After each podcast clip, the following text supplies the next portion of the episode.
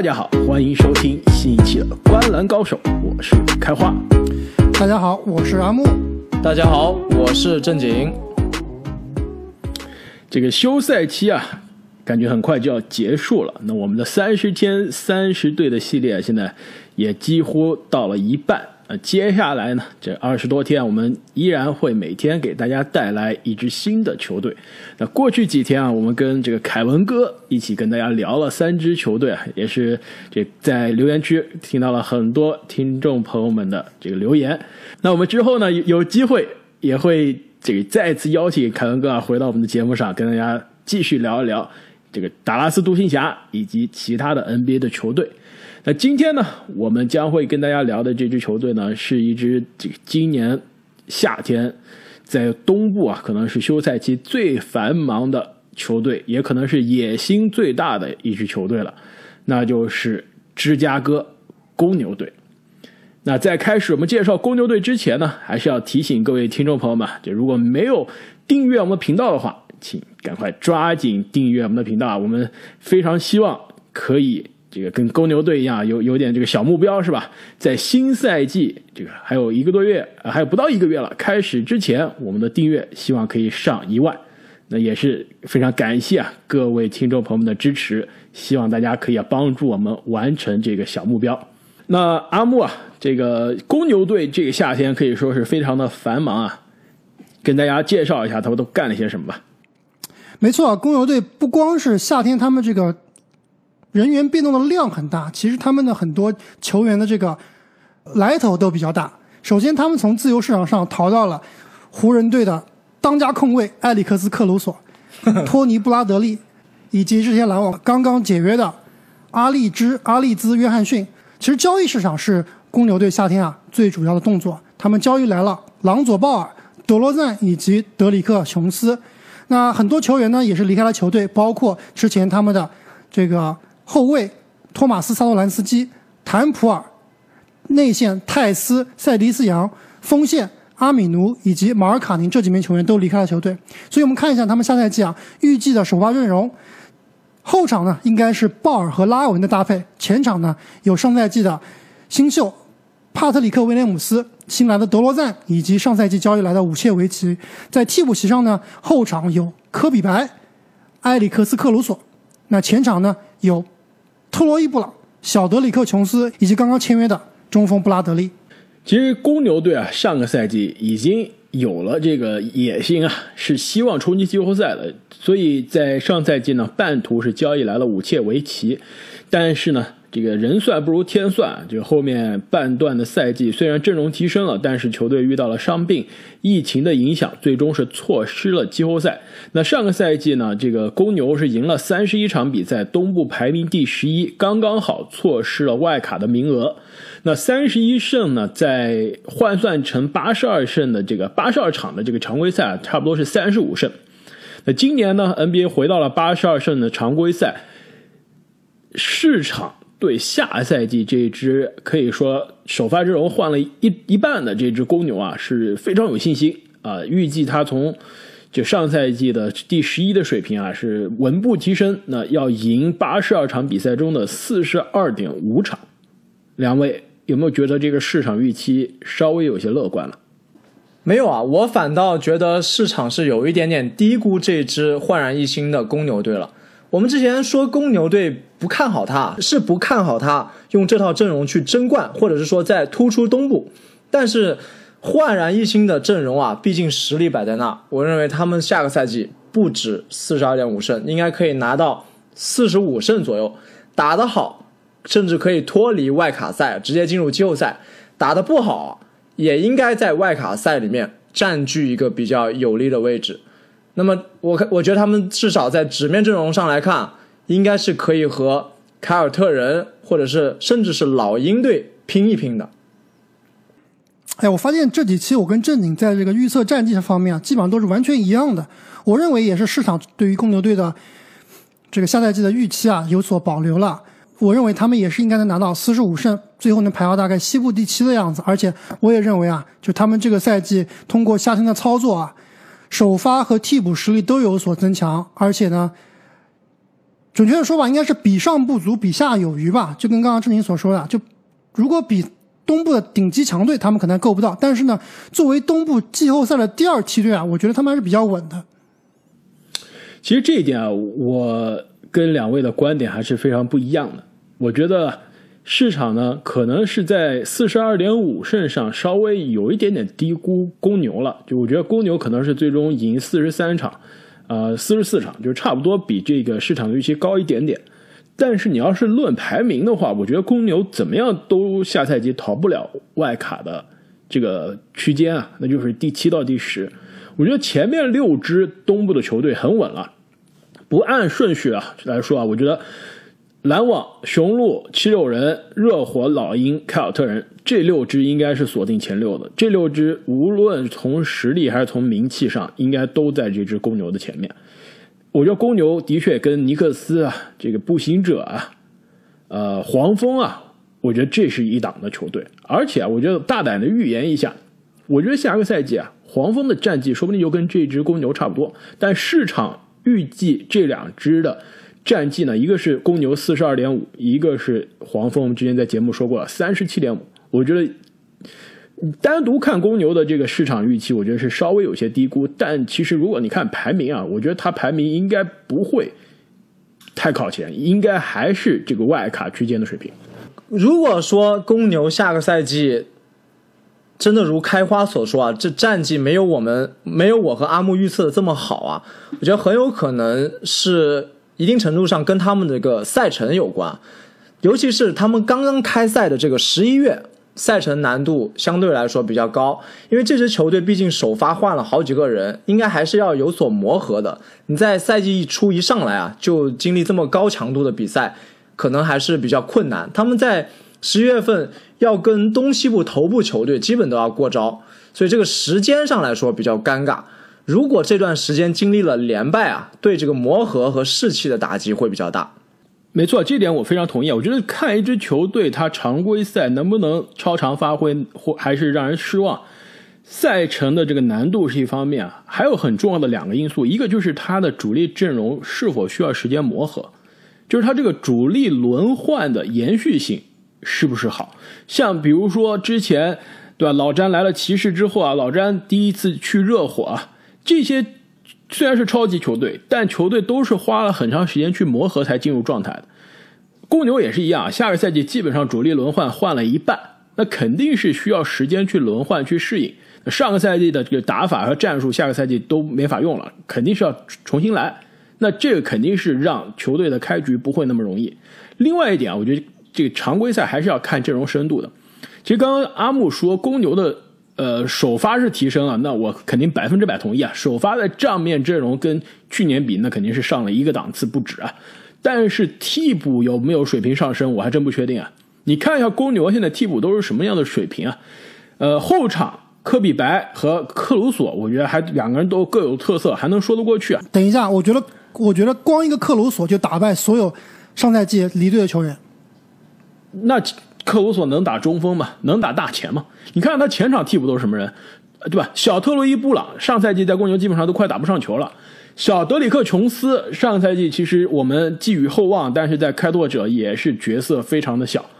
呃，就托尼·布拉德利就基本上也不是一个 NBA 的轮换水平的中锋。这支球队的前场深度让人很捉急啊。而且前场你有两个主力是老将，德罗赞、武切，两个都是三十岁以上的人，对吧？万一健康出了问题，顶上来的这都是什么水平？都不是 NBA 这个轮换水平的球员。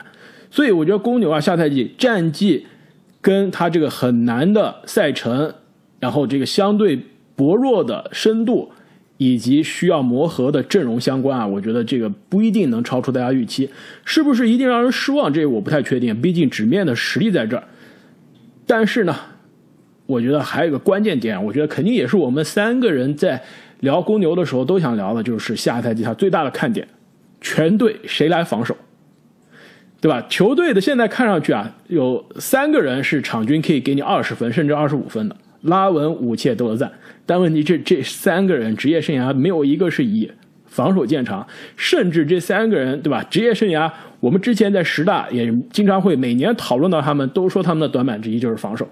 那下赛季三大主力都需要球权，先不说球权怎么分配啊，那防守这三个人谁来防守？你们谁能告诉我？所以他们夏天才交易来了朗佐鲍尔啊，找搞一个能给拉文擦屁股的男人，是不是？另另外，我来回答你这个问题吧。其实也是我下个赛季的看点之一啊，呃，或者是说不是看点吧，因为他这名球员在这支星光还算比较璀璨的球队里面比较不起眼，更多的是我的好奇啊，就是这个他们去年的新秀帕特里克威廉姆斯，他就是他们前场防守的答案。就上个赛季啊，作为一支冲击季后赛的球队，这名新秀我看了一下，几乎是场场首发。对吧？那对于一个新秀来说，这真的已经很不错了。在这支冲击季后赛的球队，那你去看他的这个命中率，他是稍稍好于平均的水准，但是呢，也不是很变态。那为什么他能这个保证首发的位置啊？其实他的防守，我认为是功不可没的。另外啊，我去研究了这名新秀之后，发现了一个非常有趣的统计啊，就是他嗯，平均每七十五个回合可以投中。一个三分球，并且呢完成一次抢断和零点九个盖帽，就几乎一个盖帽，一只脚已经踏进了一个叫做一加一加一俱乐部，就一个三分，一个抢断，一个盖帽。我把这个统计啊称为衡量三 D 球员的俱乐部，其实就跟这个我们说这个投篮效率五十加四十加九十一样。这个在上个赛季里面啊，这个俱乐部里面。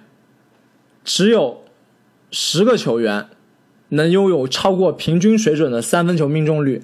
那灰熊队的小杰伦·杰克逊 （J.J.J.） 是联盟历史上唯一一个二十岁之前可以完成这个壮举的球员。那威廉姆斯接近完成，非常接近了。上个赛季只有十九岁，所以这个球员啊，我认为就是他们前场防守的答案，一个非常好用的三 D 球员。帕特里克·威廉姆斯的这个潜力。我同意啊，而且他去年也是 NBA 最年轻的这个新秀之一。但问题是，如果你是季后赛的球队，而且你是想冲击前半赛区的这个球队，你主力阵容中最好的防守大闸是一个十九岁的二年级人，你你心里慌不慌？我要是公牛球迷，我挺慌的，对吧？帕特里克·威廉姆斯三年之后、五年之后能不能成为 NBA 的顶尖的侧翼防守者？我觉得可能是有可能的，但是现在才二年级啊，我觉得这一支。这个想冲季后赛、想在季后赛突破首轮的球队，他不应该，对吧？只依靠这一个侧翼的防守者。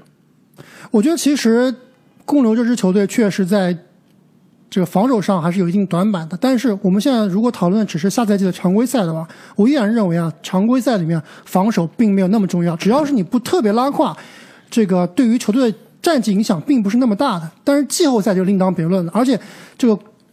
补充一下正经刚刚所说的帕特里克威廉姆斯啊，除了他之外，另外这个替补上来的德里克琼斯啊，我觉得也是一个非常好的防守者。上赛季在开拓者之所以呢没有打得非常好，主要是因为开拓者给他的责任太大了，让他打首发，就他这个进攻水平其实是完全够不上 NBA 首发水平的。所以我觉得他更像是一名功能性球员。就比如说像这个之前雄鹿队的 PJ 塔克，当然这个三分球定点三分球底角三分球命中率肯定不是个级别了，但是。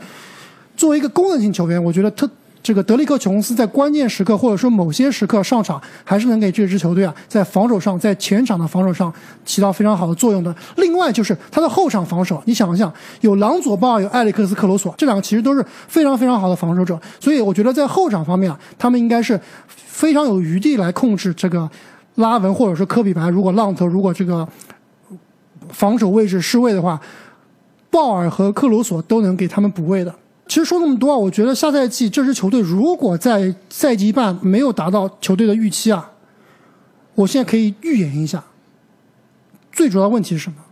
最主要问题就是朗佐鲍尔没有达到他应该达到的高度。就是我下赛季我对于这支球队最大的看点就是大球，他到底是不是就这水平了？是不是就是一个这个联盟合格的首发控卫的水平？还是？他仍然有上升的空间，可以达到我们之前对他预期的全明星，甚至这个 NBA 最佳阵容的水平。我觉得朗佐鲍尔对于这支球队真的是太重要、太重要了。上赛季我觉得公牛队之所以没有打得非常好啊，其中的一个最大的因素，就是因为没有球队没有一个很好的对球的支配者，就无头苍蝇乱投，整个打法呢也比较的没有章法。鲍尔作为一个以防守、以组织见长的球员，我觉得对于这对于这支球队，特别是他和拉文的搭配，我觉得是非常非常合适的。所以下赛季。这支公牛队到底能走多远？我认为最大的 X 因素不是拉文，不是武切维奇，不是帕特里克威廉姆斯，而是朗佐鲍尔。其实鲍尔上个赛季已经是打出了职业生涯的一个爆发赛季啊，虽然这个球队战绩不太行，然后其实数据也不是特别的亮眼，大家谈的很少。但是首先他场均十四点六的得分就是职业生涯最高了，那。篮板和这个助攻的确是有所下降，这是因为在鹈鹕呢，毕竟有两个全明星级别的这个大哥在前面，对吧？但是他的这个刚入行时候被大家吐槽最多的是他这个三分球啊，上个赛季彻底是爆发了，场均进三点一个三分球，这你敢想象吗？而且命中率还不低啊，这个这个三十七点八的命中率，进三点一个，那这在联盟基本上就是属于首发级别的三分射手了。所以啊，下个赛季，而而且，对我还忘了，他这个罚球，之前大家是最担心的就是这个球哥上罚球线了。之前对吧，每年的罚球命中率要么是百分之四十五、四十一、五十六，上赛季七十八，罚球命中率上升了二十百分之二十多。所以下个赛季啊，我觉得球哥是有机会再进一步的。就是我我觉得这个公牛，其实公牛啊，首发阵容中让我最不担心的，反倒是球哥，因为我觉得他是在。就是就是说，球权比较少、出手权比较少的情况下，还是可以给这支球队做贡献的。而且你刚刚说他防守，对吧？至少在这个球队上跟首发其他人相比还是够格的。而且呢，他解决了这支球队上赛季最需要的问题，就是组织的问题。那这么看起来，球哥这一家子啊，虽然老爹比较浮夸，但是这两个孩子休赛期是真的很认真的练球。这个罚球命中率和投篮命中率的上涨啊。可以充分的说明这一点。其实关于公牛啊，我我其实一直相对比较看衰，对吧？去年球队交易武切的时候，我当时就说了，明明应该是在重建的路上，非要去 all in。那这个夏天交易来球哥，交易来德罗赞，而且交易来的德罗赞这花的代价可不小，对吧？作为一个先签后换的一个交交易，他花了可能是就是真的是超额的。代价换来德罗赞，还给德罗赞签了一个三年，基本上每年两千七百万的合约。这样导致什么呀？这样导致其实这支球队未来三年就是属于在这种这个 all in 的状态了，就是属于我未来三年必须出成绩的状态，对吧？德罗赞合同到二零二四，球哥的合同到二零二五，武切的合同到二零二三，科鲁索的合同到二零二五。但问题是，球队最大牌。最核心的这个人，他今年是合同年，拉文明年夏天就是自由球员了。万一公牛战绩不好，让人失望，拉文是可以随时走人的，那公牛就彻底完蛋了，对吧？就是我围绕你打造了这个核心，周边的配套的人都买了，结果拉文如果打的不开心，这个战绩不好，夏天走人了，那公牛。这就完蛋了，他连重建的机会都没有。我觉得你这个问题，这个前因后果搞反了。拉文为什么没有续约？是因为球队不愿意给他续约，而不是拉文不想跟球队续约啊。其实球队这里真的是放了一手这个后手啊，就是就像你所说，如果本赛季战绩不佳，如果他们重新打造这支球队完全不搭，完全就是灾难的话，公牛其实还是有下一手的。这就是为什么他们没有跟拉文提前续约。比如以拉文现在的水平和他的在联盟的这个资历啊，他是应该是能拿到这个顶薪的。那每年三千多万的薪资，为什么现在不续约呢？我觉得公牛队啊，其实还是在想，是不是这支球队本赛季打成灾难的比赛啊，他们还是有希望，或者或者说有这个 Plan B。对，就拉文肯定是一个非常好的资产，而且以他现在的薪金啊，一千九百万。一年，他在交易市场上其实能换到他的他的操作空间是非常非常大的，所以我认为啊，是管理层想留一手，才没有跟拉文提前续约的。而且啊，我也认为拉文对于他本身来说没有更好的选择了。你想，拉文的水平虽然说非常不错，但是你换到其他的球队，真的要找他做核心吗？我倒不是这么认为。拉文他不会走的。而且你认为拉文这样的球星就是闭着眼睛拿顶薪的吗？是不是一定就值三千五百万呢？我觉得这个还是要打个问号的。他值不值三千五百万？我觉得不值。是不是会有球队给他三千五百万？我觉得肯定是会有的。就像他这种级别的得分手，你不是说在自由球员市场上想要就能要到的，对吧？这样的球员还是比较少见的。很多球队还是希望可以溢价。换来这样的球员的，这签来这样的球员的，所以，我我觉得拉文其实现在，我倒是觉得他是一个观望态度。我跟你球队打出成绩了，让我放心了，我未来三到五年，对吧？跟你长期的绑定。而且我觉得，其实如果在赛季中公牛队想交易拉文的话，我认为他们是有很多个选择的。就比如说，刚刚开花也说了，这支球队现在这个样子啊。哪怕你交易走了，拉文可能再想退出去重建，毕竟有这么多这个老人，毕竟有这么多大合同在这里啊，也是不太现实的。所以，公牛队他只能 all in，对吧？如果拉文不行，我们就换个比拉文更厉害的。所以，他其实，在交易市场上是可以调更大牌的球员来的，比如说布拉德利比尔，甚至说利拉德，我觉得都是有可能在赛季中被交易的。不，问题是。另外两支球队为什么要拉文？我比尔在我这儿跟拉文基本上是一个类型，还比拉文好用。但是你比拉文老呀，而且我换来，而且你拉文比你便宜啊，而且你换来拉文以后，你还可以拿这个选秀权或者说年轻球员呀，对吧？对于一个想重建或者半重建的球队，我觉得像比尔啊、利拉德这样的球员，还不如选择像拉文这样的，而且拉文还是合同年，下赛季对吧？你可以还可以选择与他续约或者不与他续约，那都把当家球星交易走换来拉文了，那再不续约，那这搬石头砸自己脚了，是吧？所以我觉得，其实对于公牛来说啊，这支新的球队下赛季还是充满未知数的。那常规赛的战绩是一方面，季后赛能不能走得远，我觉得才是球迷和球队的管理层最关心的。那我昨天呢，也是刚好听了这个 ESPN 的这个 Zach Lowe 他的播客，他里面也是跟。同行一起分析了一下下赛季最让人不放心的几几支球队和最让人放心的几支球队啊，他的这个名单里面，这个公牛就是在不放心的这一档榜上有名。他就说了，这下赛季的公牛啊，对吧？今年夏天这个大操作、大手笔，但是未来三年他能赢超过一个系列赛吗？Zach Lowe 是觉得让他觉得看不到希望的，就季后赛，对吧？如果每年进季后赛，每年首轮游这样的。all in 操作，即使拉文续约了，又有什么样的意义呢？对吧？未来三年就是在这种中不溜秋的这种档次的球队，很难真正的出成绩。所以啊，我觉得这支公牛如果想要更进一步啊，其实我给他的最后一个看点就是在交易截止之前，能不能再进一步操作一下？就是你现在在这条路已经已经是一路要走到黑了，你回不了头了，是吧？彻底一些。什么科比白对吧？什么这小特雷伊布朗啊，这些年轻的球员，你不能给我帮忙的都交易走。就特别是科比白，你趁他现在还年轻，这大家对他还充满了这个好奇神秘感，对吧？虽然他的短板已经上赛季暴露无遗了，赶快把他交易去一支需要年轻，对吧？需要这些呃爆点的球队，换来一些几战力的老将。我觉得其实这样对于公牛来说啊，可能。可以把这条路走得更彻底一些。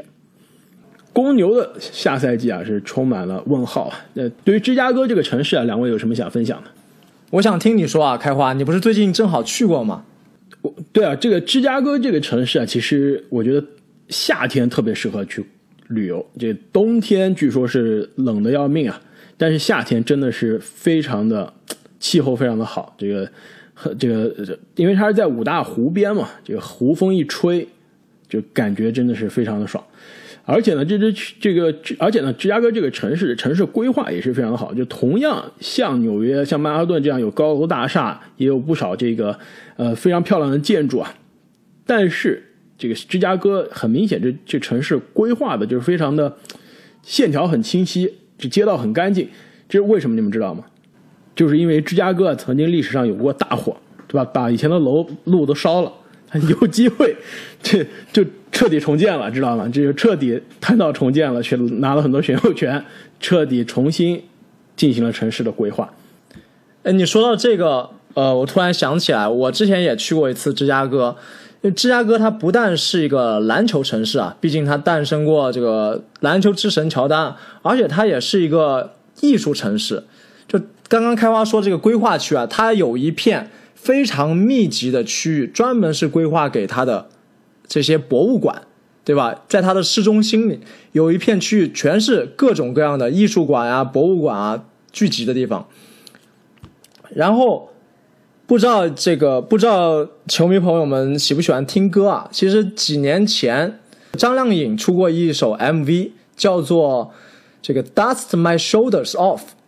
这首歌啊，它里面这个 MV 据说花了张靓颖非常多的钱，几百万去拍。那说的故事呢，就是一个上班族在芝加哥博物馆参观的时候。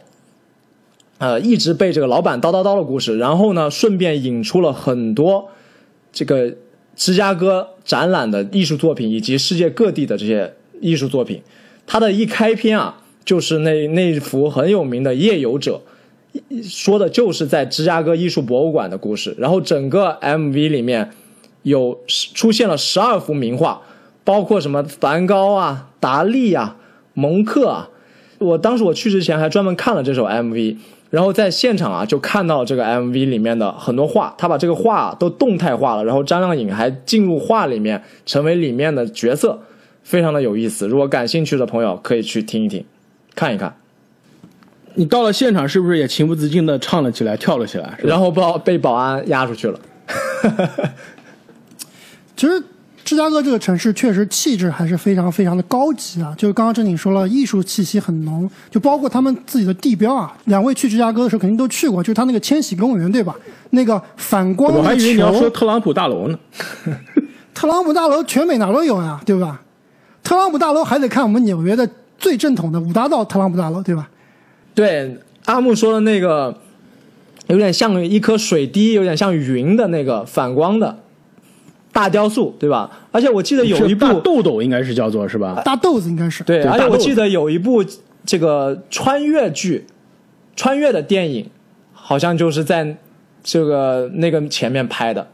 没错，其实很多你看这个美国很多的电影，城市里面的电影啊，就估计百分之九十都是在纽约拍的，那另外那百分之十估计就是都是芝加哥拍的，对吧？对，我记得之前这个呃蝙蝠侠对吧？高谭是就是以前那个诺兰的版本的蝙蝠侠，它很多都是在芝加哥取的景。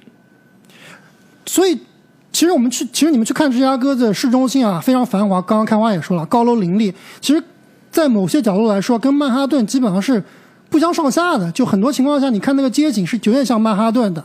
而且，这个我我感觉，因为我当时在中部嘛，也是这个去芝加哥算是比较多的了。而且当时觉得去一趟底特律都不算进城。去芝加哥，那才是真正的进城，对吧？是上学那个时候，就离学校最近的一个大城市，开车也要四个小时。那我觉得最大的街景里面最大的区别，就是跟纽约相比，芝加哥最大的区别就是他们街啊是干净了很多。这也看你去什么地方了，有些地方这可不干净，对吧？那你给我找一个纽约曼哈顿干净的地方，给我找一个，是不是？这个倒是问到了我，还是算了，对不对？对，曼哈顿找不到干净的地方。对，就芝加哥是感觉就是一半的地方是干净的，有些地方还是挺挺乱的，而且不那肯定的。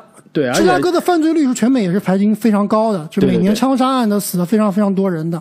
我记得我去的时候啊，去一个饭店吃饭，那个饭店门口就有个标志，画了一把枪，然后打了个斜杠，就是说这个饭店是不允许持枪进入的。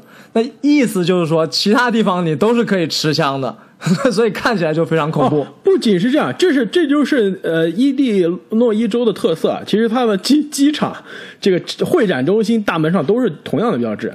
所以我要反过来想，其实就当时前几期我们都说啊，我说我如果不在纽约工作，我最好的选择应该是去洛杉矶。现在想想，如果非要给我个第三选择的话，芝加哥其实也不错。就毕竟芝加哥也是全美一个非常大的金融中心啊，对吧？他们有这个全美最大的期货交易所 CME，对吧？就而且那边有很多的这个 hedge fund，所以我觉得工作机会还是有很多的。没错，这次我夏天去芝加哥也是跟当地的朋友聊了聊啊，其实。这感觉住芝加哥的人，这尤其是住的久的人，还是挺喜欢、挺挺对于这个城市的这个感情还是挺深的。然后，而且生活成本对比纽约真的是低好多，那肯定是要好很多啊。但这几年生活成本也是上去了，但跟纽约比，那真的是好很多。然后我我录今天节目之前，我还特意发短信问了他，我说这个关于芝加哥有什么好玩的？你发一个这个有趣的小故事给我，我来跟我们的这个中国的朋友们聊这个聊一聊。然后他发了一个这个维基百科的词条，我看了一下，真的笑死我了。他说：“芝加哥啊，有一条河，当地人叫它气泡河。然后我就看一下这条河的故事，它其实就是芝加哥河的这个南边的这个分支。为什么叫气泡河啊？就是因为芝加哥，对吧？阿木，你刚刚说了，这个是期货交易中心嘛？因为它农产品的这美国中西部的，对吧？中西部的核心重镇是农产品之都。然后无论无论是这个是粮食啊，还有什么肉产品，就当时呢，芝加哥。”对，当时芝加哥它的这个肉产品，这个屠宰业也非常的发达，对吧？牛肉啊，这个猪肉的这些屠宰场，然后这些屠宰场呢，都是在那条河河边沿河建的工厂，然后他们他们把这个切的这个边角料啊，全部都丢河里了，结果那个河就最后就是不仅颜色非常的浑浊，而且呢，因为这些腐烂的这些边角料 开始。这个在河里面就这个腐烂了，然后就不停的冒泡泡，所以那条河就跟那什么知道，像小时候玩的这个《暗黑破坏神》里面第四关的那个岩浆河一样，就是颜色是红不拉几、黄不拉碴的，然后还冒着神秘的这个气泡。所所以这个牛肉是不是芝加哥队名的由来啊？哇，这正经你是我们这说了我们这个这个系列开播以来。最完美的抢答，我就是想用这个故事引到这个球队的队名，你居然学会抢答了。我搜了一下这公牛队的命名历史啊，这是一个历史之谜，没有人知道。就有坊间很多传言说各种各样原因啊，最后我看了一个消这个一个文章写的是最有可能的，就是因为这芝加哥队呃公牛队的老板啊认为，一方面这是这个肉产品之都，牛肉之都。另一方面呢，比较觉得这个公牛有这个雄壮的这种气势，才选了这个名字。所以说，公牛队的这个队名啊，还真的是跟芝加哥的这个这个肉产品的这段历史啊有关。那么，关于芝加哥公牛队下赛季的展望，我们就聊到这里。也是非常感谢啊，最近很多听众朋友们就加入了我们的喜马拉雅洗米团。那也是感谢所有听众朋友们对于我们节目的大力支持，我们下期再见，再见，再见。